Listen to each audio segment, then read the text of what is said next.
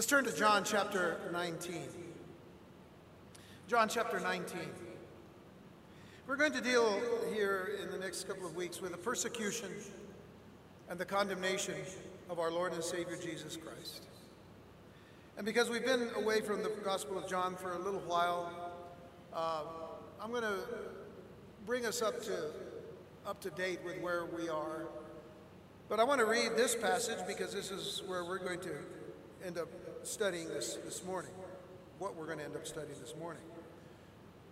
And we know already that Jesus has been taken and arrested and, and mistreated, and uh, uh, he's been actually uh, tried falsely, and uh, so on and so forth, and brought before Pilate, which is where we left off back in chapter 18. And I'm going to cover some of that here in just a moment, but let's just read here in verses 1 through 3 where it says, Then Pilate therefore took Jesus and scourged him. Now I'm going to get us caught up to this point. Pilate therefore took Jesus and scourged him, and the soldiers platted a crown of thorns. In other words, they took thorns and they, they formed it into a crown. They put it on his head. And they put on him a purple robe and said, Hail, King of the Jews! And they smote him with their hands. Now, there were three actions. we will call them either actions or movements, but there were three actions that Pontius Pilate took before the events of this chapter, before we came to verse 1. The first action that he took was toward the accusers of Jesus to hear their charges against him. That will take us back to verse 28 of the previous chapter. So just go back a page to verse 28 and we'll begin reading there to get caught up to where we are. But in John 18, verse 28, it says, Then led they Jesus from Caiaphas, who was the high priest, unto the hall of judgment. And it was early, and they themselves went not into the judgment hall, lest they should be defiled, but that they might eat the Passover. That, if you remember, was a hypocritical move on their part. They didn't want to be defiled, so they didn't enter into the Roman judgment hall. Yet what were they doing? They, they were uh, falsely accusing Jesus. Pilate then went out unto them and said, What accusation bring ye against this man? They answered and said unto him, If he were not a malefactor, we would not have delivered him up unto thee. And then said Pilate unto them, Take ye him and judge him according to your law. The Jews therefore said unto him, It is not lawful for us to put any man to death, that the saying of Jesus might be fulfilled, which he spake, signifying what death he should die. Of course, that would take him to the cross, the Roman cross. Now, of course, it was such an insolent, rude, and disrespectful charge, filled with hatred and pride, reflecting their complete rejection of the one prophesied in their own holy scriptures as the person despised and rejected of men, a man of sorrows and acquainted with grief, as it is written in Isaiah 53. Pilate, though, in his own inimitable way, did what he could to evade his responsibility. Much of what we are going to hear about today has to do with Pilate's heart. And I know we've talked about him before.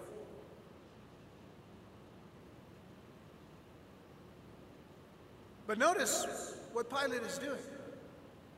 He's gone to the people. His second action now, his second move, was now toward Jesus to hear his defense. Verse 33. And Then Pilate entered into the judgment hall again and called Jesus and said unto him, Art thou the king of the Jews? And Jesus answered, Sayest thou this thing of thyself, or did others tell it thee of me? And Pilate answered, Am I a Jew? Thine own nation and the chief priests have delivered thee unto me. What hast thou done? Jesus answered, My kingdom is not of this world. If my kingdom were of this world, then would my servants fight, that I should not be delivered to the Jews. But now is my kingdom not from hence. Pilate therefore said unto him, Art thou a king then? And Jesus answered, Thou sayest that I am a king. To this end was I born, and for this cause came I into the world, that I should bear witness unto the truth. Every one that is of the truth heareth my voice. Pilate saith unto him, What is truth? And when he had said this, he went out again unto the Jews and saith unto them, I find in him no fault at all. Now, what Jesus was doing in this little section when Pilate comes to him is that he was challenging Pilate to think through the issues at hand. Think through the issues at hand. That is really what the Lord Jesus does through his word to all of us. He wants us to think through the issues. We live in a society in our country today, when you look at what's happening politically in this country right now, especially this past week, we have a lot of people that are not thinking through any issues. They've made up their minds. And what that has brought about is chaos and anarchy.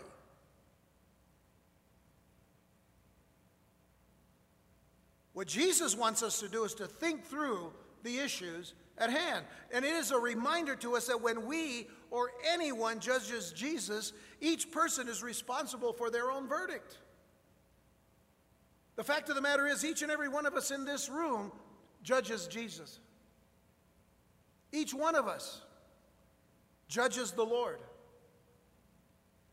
But here is how we do it either he is or he isn't the King of Kings and the Lord of Lords. Either we confess him as that, that's our verdict, he is the King of Kings and the Lord of Lords, or we say that he isn't. Either he is the only begotten Son of God or he isn't. Either he is the creator of the heavens and the earth or he isn't. We are making that judgment. Each and every one of us. And we're responsible for what we believe or not believe.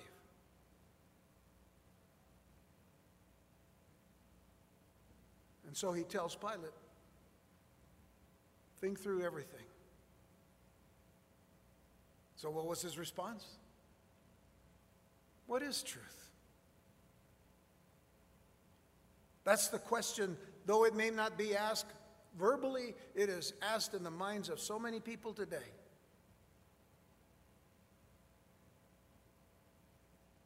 They have been so tempered by the philosophies of the, of the world, the vain philosophies of the world, to think that there is no absolute truth. But Jesus was all about absolute truth.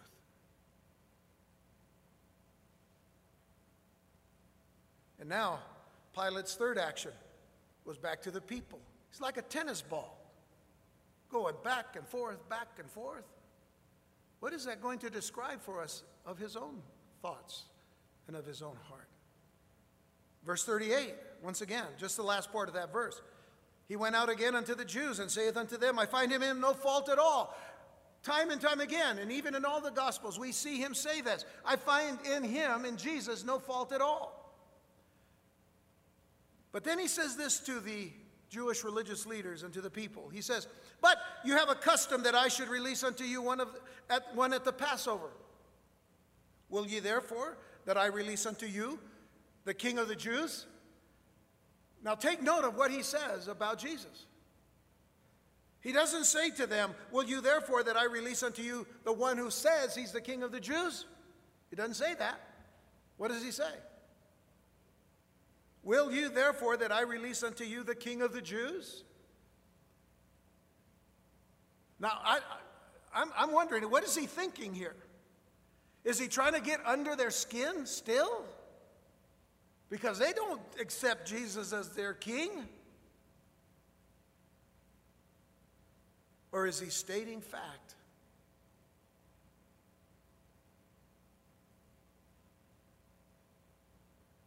Then cried they all again.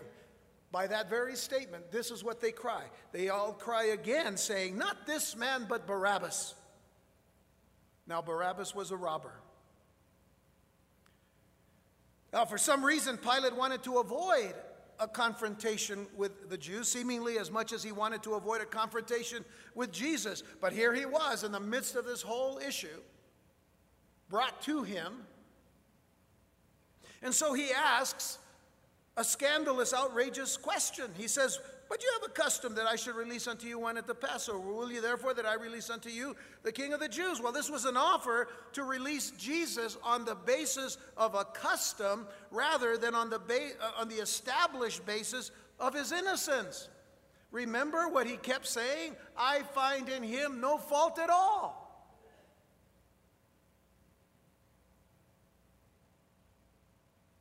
By the very fact that Pilate called Jesus the king of the Jews, it just annoyed the religious people and their puppets to violent opposition.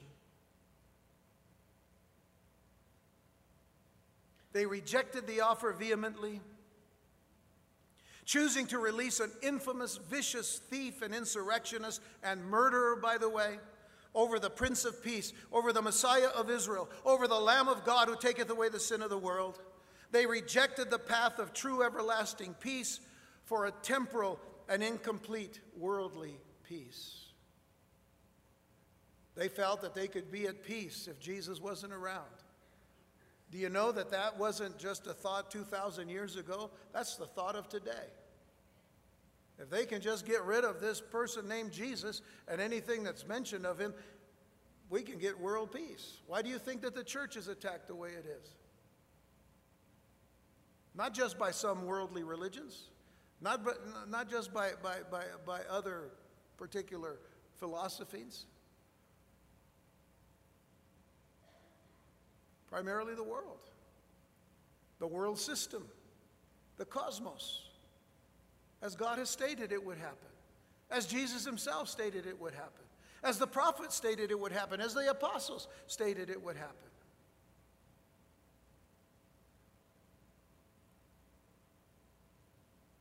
But let me ask you a question Has there ever been, or will there ever be, that sort of peace in our time? No, there cannot be. If Jesus is not at the center of it, because he is indeed the Prince of Peace. Is that not we, what we read there in Isaiah chapter 9 and verse 6? For unto us a child is born, unto us a son is given and the government shall be upon his shoulder, and his name shall be called Wonderful Counselor, Almighty God, or the Mighty God, the Everlasting Father, the Prince of Peace. There could be no true peace without the Prince of Peace. But man thinks that they can have peace.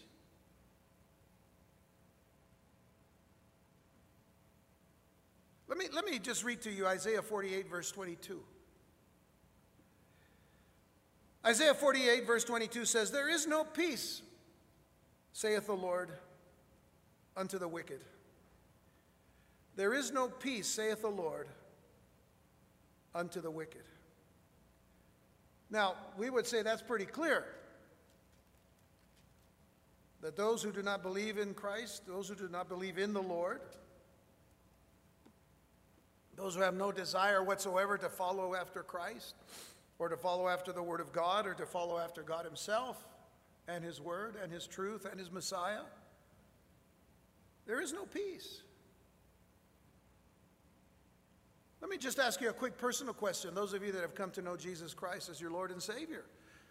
On the day that you received Him, on the day that you wept because of, of, that repentant heart that you, that you brought to Him, that you cried out because you realized that you were a sinner, that you were a sinner who had, who had uh, committed cosmic treason against God and against the Lord. That on that day that you confessed your sins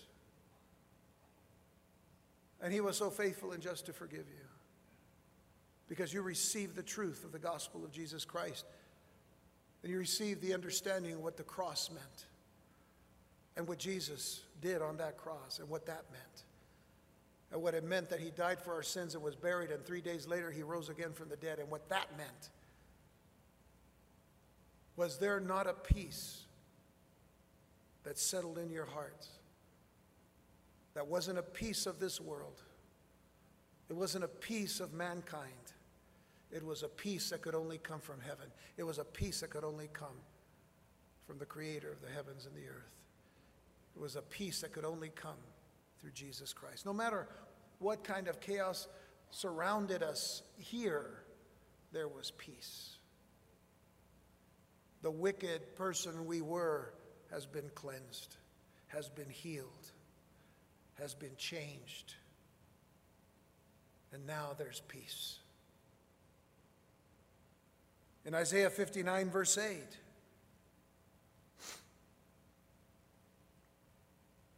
after the Lord speaks of those whose, whose ears were heavy and could not hear, or, or I should say, the Lord's ear was heavy that he could not hear the cries of people because iniquities had separated them from their God. It is there that we find in Isaiah 59, verse 8, it says, The way of peace they know not. And there is no judgment in their goings. They have, they have made them crooked paths. Whosoever goeth therein shall not know peace.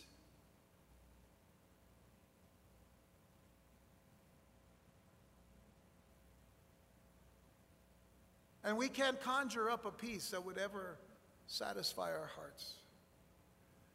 The world can only offer bits and pieces. Only Christ can give true peace. So the people rejected Pilate's offer of a substitute for Jesus. But the fact is, and please understand what I'm saying here. The Father twisted the world's choice and made his only begotten Son the only substitute for every man. It had to be this way because that's why Jesus came to this earth to begin with. He came to be the Lamb of God who taketh away the sin of the world. He came to be the only and ultimate sacrifice for our sins. He came to do what none of us could ever do. He came to do what no bulls or the blood of any bull or goat could ever do. Only Jesus could do this. And he even came for those who, re- who were rejecting him in this horrifying scenario. He came for them. And it reminds us when we read in Romans 5, verse 8, but God commendeth his love toward us in that while we were yet sinners, Christ died for us. It has never been God looking down on us, waiting for us to get better, waiting for us to be good, waiting for us to finally get it and, and, and let our good outweigh our bad, right? Because a lot of people think that that's what God looks for. He already knows what we are. We're sinners, separated from God at birth.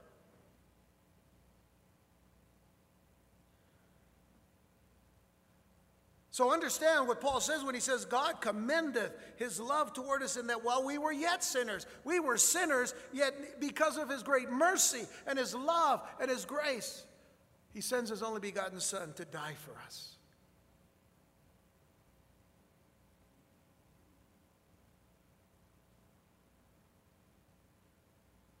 And by the way, if you think that there's a little bit of good in any of us,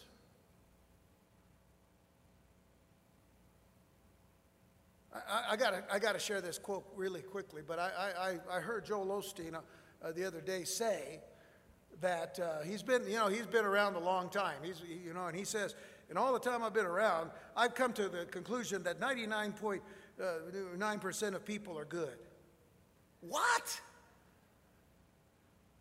Doesn't he open his Bible and read Genesis chapter 6, verse 5? That the heart of man was wicked. Jer- Jeremiah 17, verse 9, that the heart of man is desperately wicked. Oh no, but 99% of people are essentially good. That goes against the grain of what the Bible says. I don't care how nice a smile is. That's unbiblical and it's heresy. When are people going to wake up and quit lining pockets of these people that don't know anything? Calm down. Count to 10. 1 Peter chapter 3 verse 18. For Christ also has once suffered for sins, the just for the unjust, that he might bring us to God,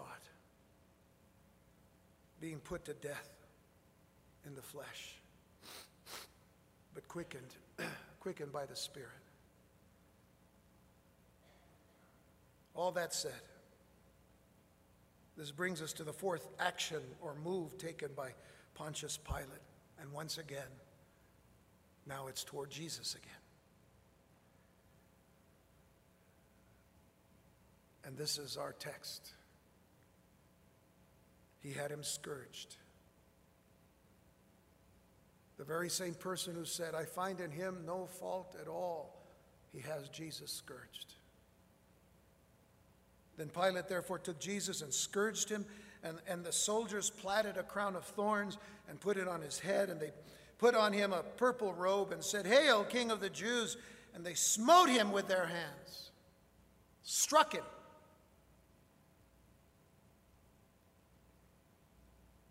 This passage can only add shame upon shame to Pilate.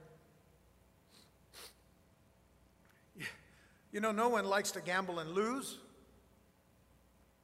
And this became Pilate's pattern with the religious authorities.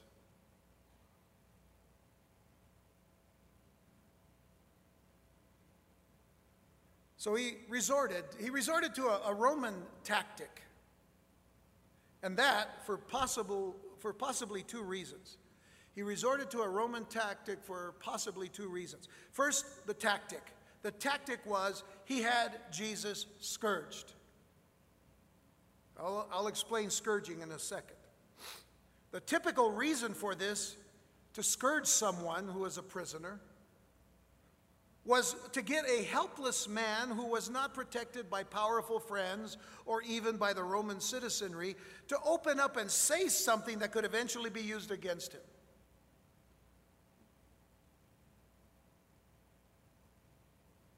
It was just putting the screws to somebody, you know, to say, hey, you know, you, you know, we're going to torture you until you talk, until you confess.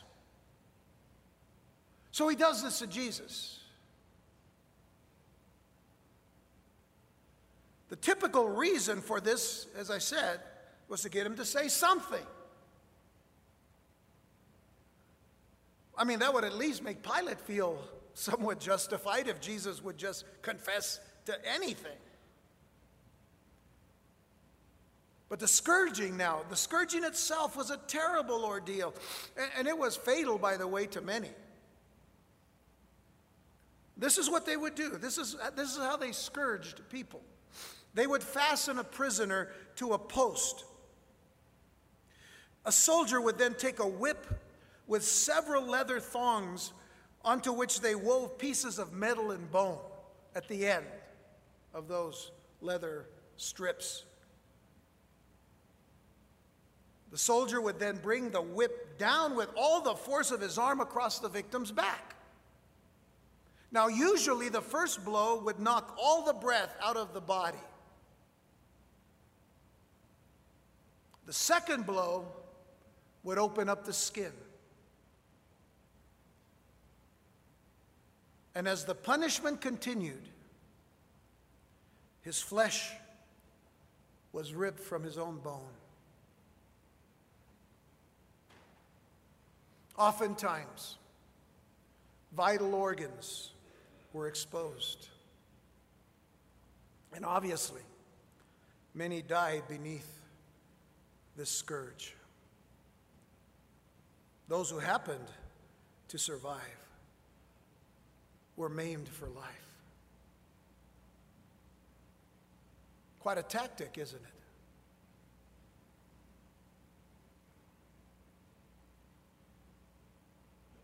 Sometimes, after a person would recover from losing his breath and still having his flesh ripped, they would immediately say something anything, to have them stop. You know, it says quite a bit about Jesus and his magnificent uh, physique. Had to have had it when you think about it. It says quite a bit about his physique that he survived this scourging. But that wasn't everything of note. There wasn't a word of complaint from our Savior's lips.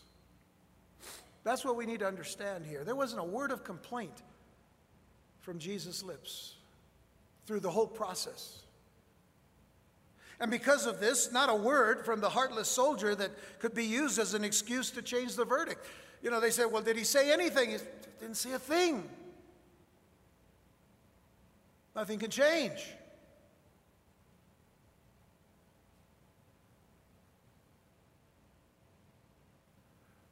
Eventually, they had to stop. But it didn't end there. Jesus went from the scourging to the scoffing. Now, you have to understand, there was not a, a, a, a, medical or EMT, uh, you know, on the side there, you know, after Jesus got beat, you know, they'll go over there and tend to his wounds. They, they didn't have that. He's a bloody mess on his back. And immediately, immediately, the soldiers, who were more than likely ordered to provoke Jesus to some hostile remark against Rome and hand Pilate his justification, they began to do what they are do, doing in verses 2 and 3. They, they put a crown of thorns on his head, and they put a robe on him, and they started mocking him, saying, Hail, the King of the Jews.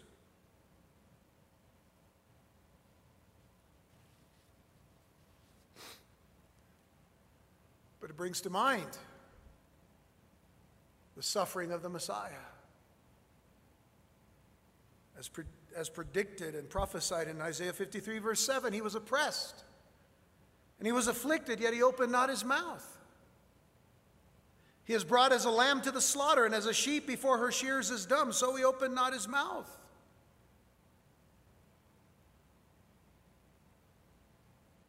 Now, I had mentioned earlier that Pilate may have used this tactic for two possible reasons. The first we've already talked about for Jesus to say something to incriminate himself. But the second possible reason, and please understand, it's a possible reason. The second possible reason could be as a ploy for sympathy. A ploy for sympathy. Because the crowd, listen, the crowd had, had been crying, Crucify him, crucify him. Even up to this point. As Mark's gospel records of this very same time frame. Notice Mark 15, verses 11 through 14. But the chief priests moved the people that he should rather release Barabbas unto them. The chief priests were telling the people what to shout. Kind of reminds me of a certain political party that are, have leaders that are telling their people to go and cause all kinds of destruction and, and, and, and, and, and you know, chaos. Crazy, isn't it?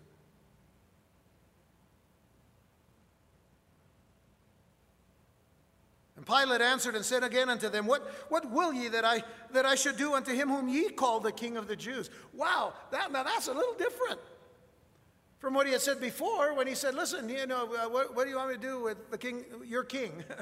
Here he says pretty much the same thing, except whom you call the king of the Jews. Wow. Boy, he's trying everything with that title. What did they do? They cried out all the more. They cried out again, Crucify him. And then Pilate said unto them, why? What evil hath he done? And they cried out the more exceedingly. Notice they didn't give an answer. They just said, crucify him. We've made up our minds.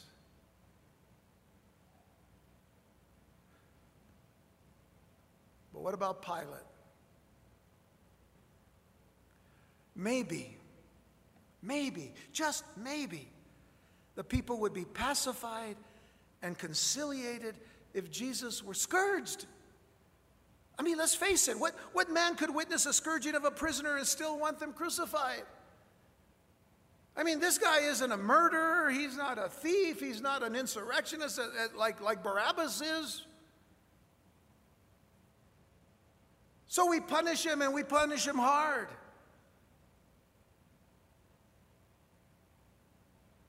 Who could see that and then all of a sudden keep saying, crucify him? Okay, that's enough. Now just run him out of our city, run him out of our life, get him out of here. Was this what Pilate was expecting? That may have been his thinking, but I have to tell you this no man was pacified. No one was satisfied with what they saw. There was no one in the crowd willing to say, Enough is enough. When it came to Jesus, maybe for someone else, but not for Jesus. From the time that stones were lifted up against him, stones that never landed on him because it wasn't yet time, to the slap in the Savior's face before Annas, the previous high priest, to being spit upon and beaten before Caiaphas and the council, to the scourging and the incessant beatings by the Roman soldiers as they mocked him and beat his covered face and head with a rod. See, they could beat his face with their hands, but they, they, they had to use a reed or a rod of some sort to hit him on the head with, with those thorns digging deeper into his skull, mocking him, playing games with him, putting a cover over his head and saying, Who is it that hit you? You're the Son of God, you're the King of the Jews.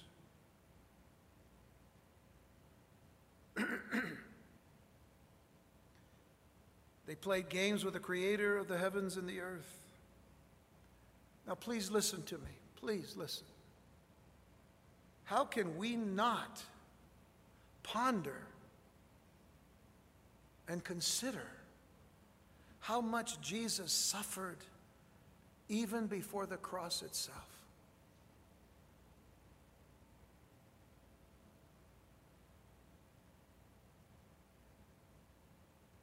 And again,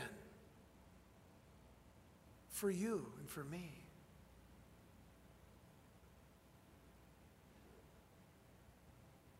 He went as a lamb to the slaughter. Every strike, every smiting of the hand, every thrust of the whip for you and for me. How can we not ponder? That, that it was done for us.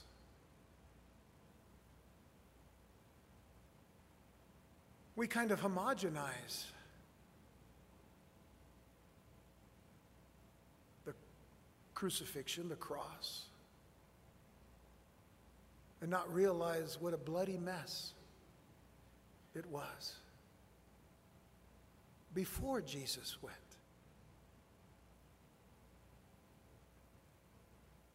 To have our sins nailed on that cross. Certainly, the demonic forces of hell were having a heyday in Pilate's praetorium and courtyard.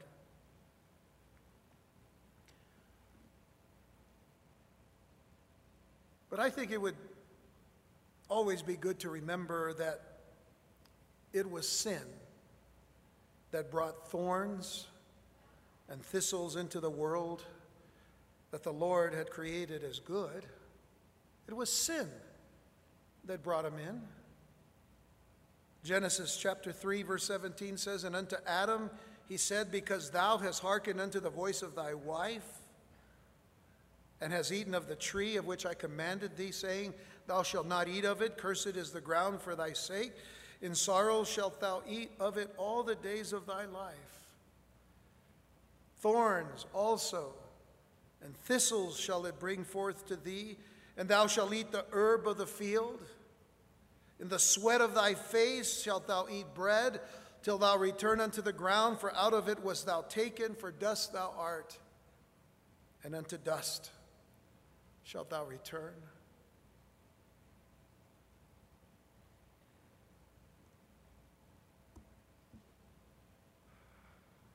We kind of think we've, we've turned the corner on that particular thought about not eating in sorrow all the days of our lives.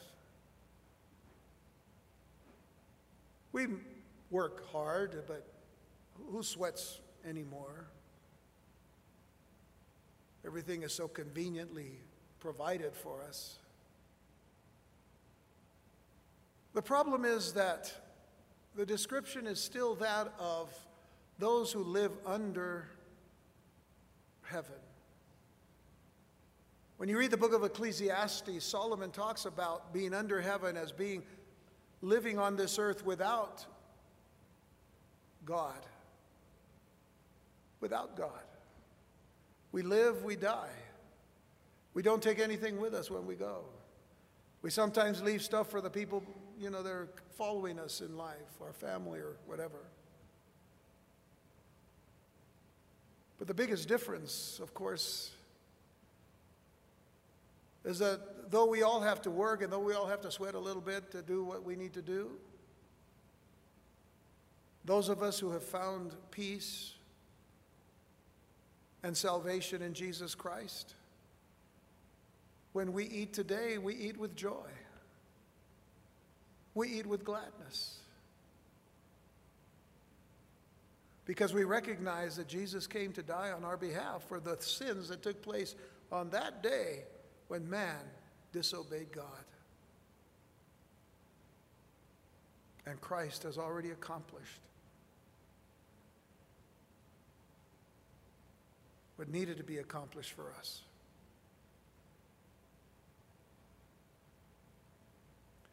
Man can only think that they live and they die, and who knows what's beyond.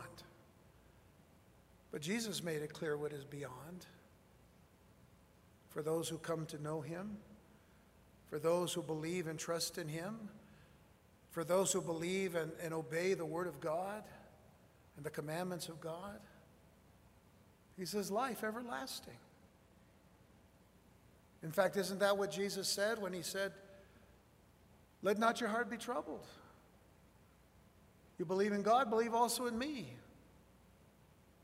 In my Father's house are many mansions. If it were not so, I would have told you. But I go to prepare a place for you. And if I go to prepare a place for you, I will come again and receive you unto myself, that where I am, there you will be also. What a promise that is. And he makes the promise before he dies, before he goes to the cross, before he's beaten. But he promises that he will rise again. That's our hope. His resurrection is our hope for our resurrection. If you're getting baptized today, we're going to talk about that a little bit today out there at, at the Baptist, Baptist baptism site. We're going to talk about it because it's important for you to understand why baptism is done, why we do it.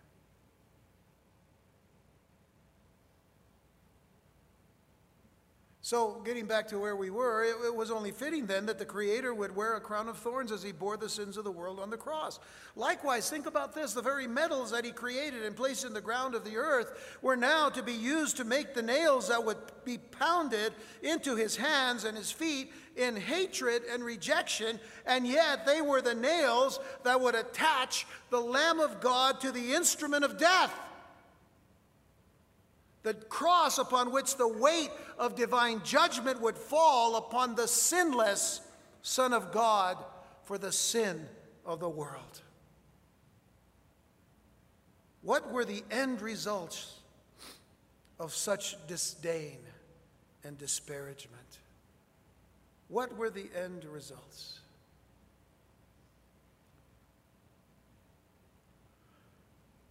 In Isaiah 52, verse 14, it says of Jesus, because this is who it's pointing to.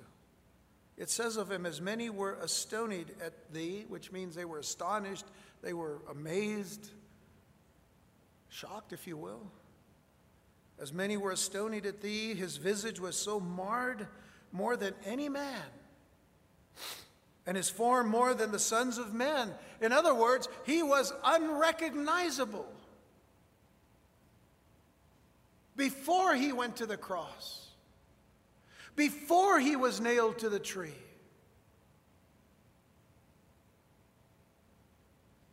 He was unrecognizable. And the final condemnation of Jesus by Pilate now coincides with his fifth action, his fifth move, which was toward the people again. Verses 4 through 6 Pilate therefore went forth again and said unto them, Behold, I bring him forth to you. Now, this, this, this you have to understand. It's as if Pilate has come out before them to say, I want to present to you someone. I want to, them to come forth out of the, the wings of the stage. He says, Behold, I bring him forth to you that you may know that I find no fault in him. What you then will see is the work of your own making. And then came forth Jesus. Then came Jesus forth wearing the crown of thorns and the purple robe, which by now I'm sure was soaked in his blood.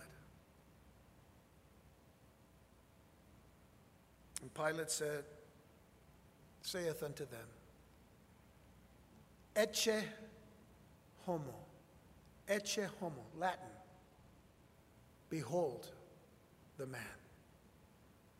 Behold the man. When the chief priests, therefore, and officers saw him, they cried out, saying, Crucify him! Crucify him! Pilate saith unto them, Take ye him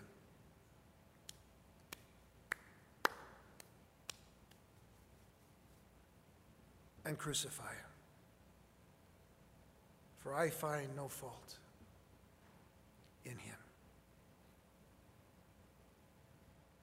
As ruthless as Pilate was historically when it came to the Jews who he truly despised, he nonetheless settled for compromise. He desperately wanted the crowd to pity Jesus. If, in fact, this was a ploy, the scourging was a ploy to, you know, to get some sympathy from them. He desperately wanted the crowd to pity Jesus when they saw him so badly beaten, so badly battered, bloodied, and broken. But compromise, by the way, compromise is not the way of Jesus. Compromise is not the way of Jesus. We listen, we either cry crucify him or we cry crown him. I would hope and pray you will crown you will cry crown him. Crown him Lord of all. Crown him the King of Kings. So we either cry out crucify him or we cry out crown him. There's no middle ground here. There's no middle ground. Luke records an incident when Jesus was casting out a demon and the Pharisees actually began to blaspheme Jesus. It's in Luke chapter 11, and, and, and let me go through this very quickly. But in verses 14 and following, it says that he was casting out a devil and it was dumb. Uh, yeah, I know that you mostly think that devils are dumb, but uh, you know, uh, you know, and others who follow him. Uh, but dumb here, of course, means that the, the, the person that had this demon was, um, uh, couldn't speak, held his tongue.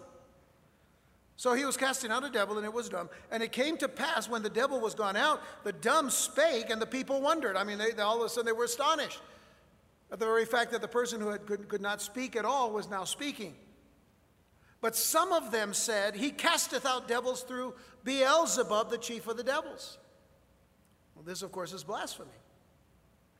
Because they're speaking of the Son of God, they're speaking of the Messiah of Israel, they're speaking of the one who has the power to do these things, and yet they're calling him the devil or at least doing it under the power of the devil. And others tempting him sought of him a sign from heaven. So they wanted a sign from him, but they only wanted to test him and, and, and tempt him. But he, knowing their thoughts, said unto them, Every kingdom divided against itself is brought to desolation, is brought to complete emptiness, and a house divided against a house falleth. If Satan also be divided against himself, how shall his kingdom stand? Because you say that I cast out devils through Beelzebub. And if I be if I by Beelzebub cast out devils, by whom do your sons cast them out? And therefore shall they be your judges. But if I, with the finger of God, cast out devils, no doubt the kingdom of God has come upon you. When a strong man armed keepeth his palace, his goods are in peace. But when a stronger than he shall come upon him and overcome him, he taketh from him all his armor wherein he trusted and divideth his spoils. And notice what Jesus says in verse 23 He that is not with me is against me, and he that gathereth not with me scattereth. Do you know what this is? This is a statement that is absolute. It is an absolute statement. It is speaking of an absolute. The absolute is that he that is not with Christ is against Christ. There's nothing in between. You can have good thoughts of Jesus. Well, I believe, you know, that Jesus is nice, and we should learn some of the nice things that he taught when he was around. But I don't believe him as the Son of God. You know, I don't believe, you know, that all that stuff and, and whatnot. No, no, no. Either he is who he is, or he's not.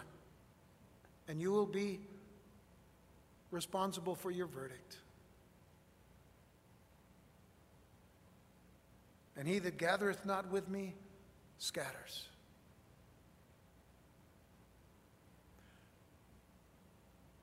But the absolute abs- aspect of this doesn't begin with Jesus, it goes all the way back to the law. It all goes all the way back to Deuteronomy. Deuteronomy 30, verse 19. And you should read all of this chapter here because it speaks of, of, of, of these uh, blessings and curses. But, but here it says, I call heaven, God, I call heaven and earth to record this day against you that I have set before you life and death, blessing and cursing. Therefore, choose life that, bo- that both thou and thy seed may live.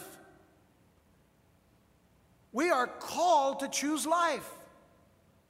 Life in the very fact that our God, when He created the heavens and the earth, created things and gave life to them. It is the enemy who is about death. It is the enemy who is about destruction. It is the enemy who is about hatred.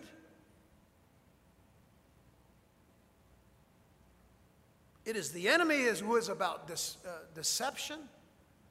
God is all about truth. That's an absolute. His truth is absolute. His love is absolute. His grace and His mercy is absolute. His character is absolute. He never changes.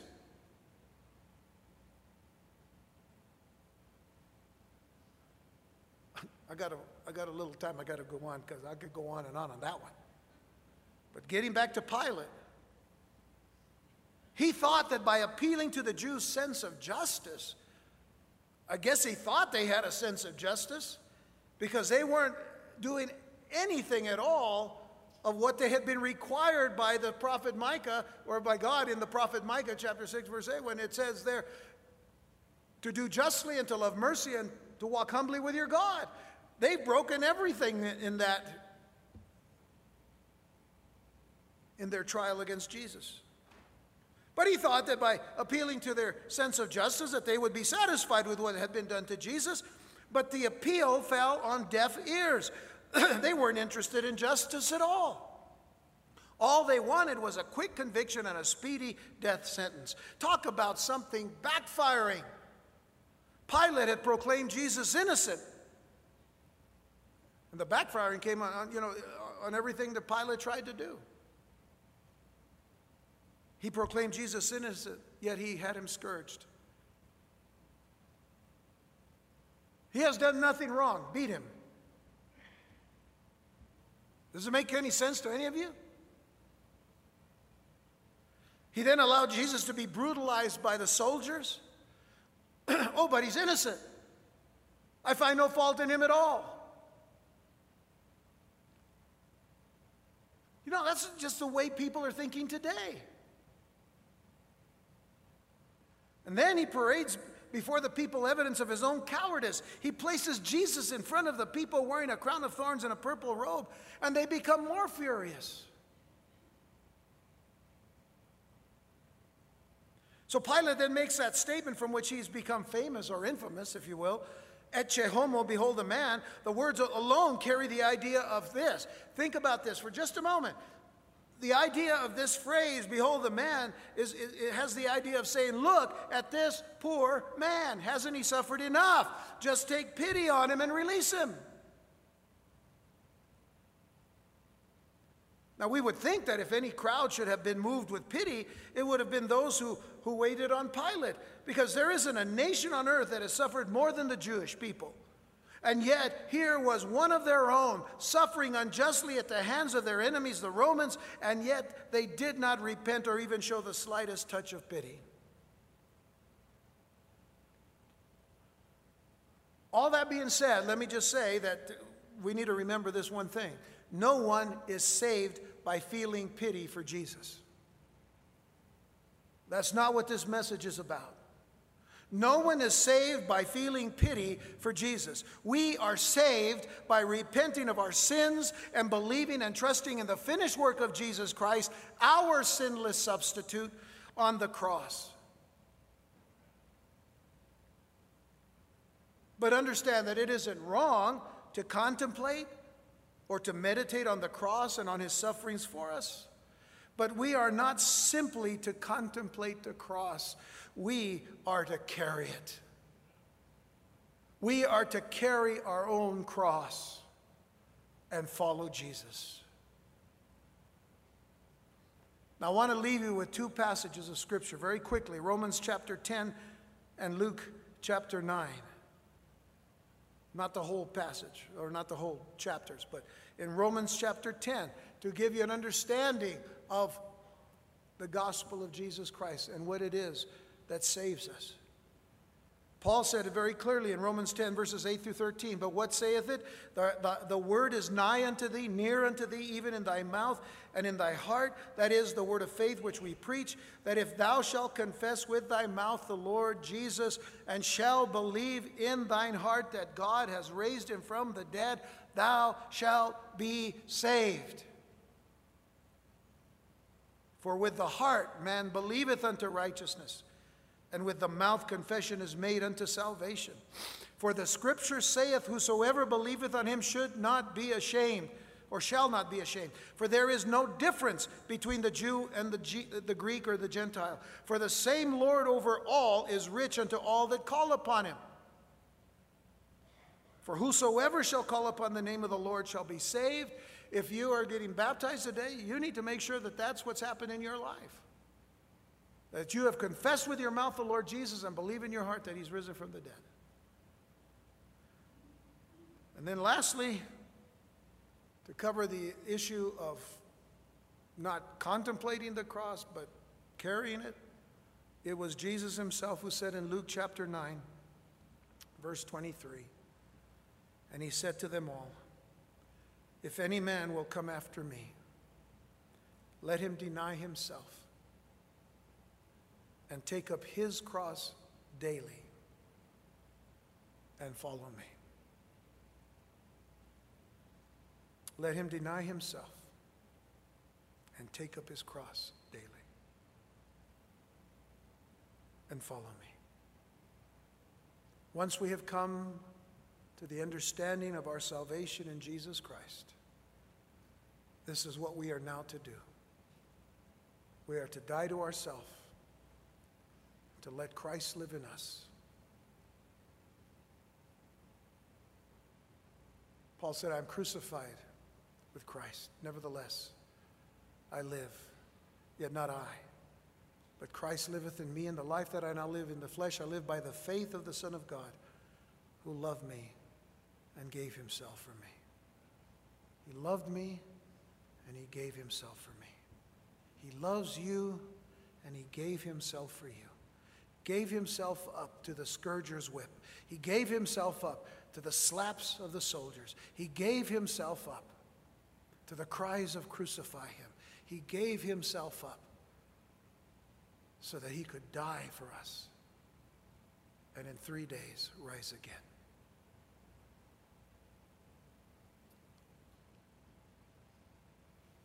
How can our hearts not be changed in knowing these things?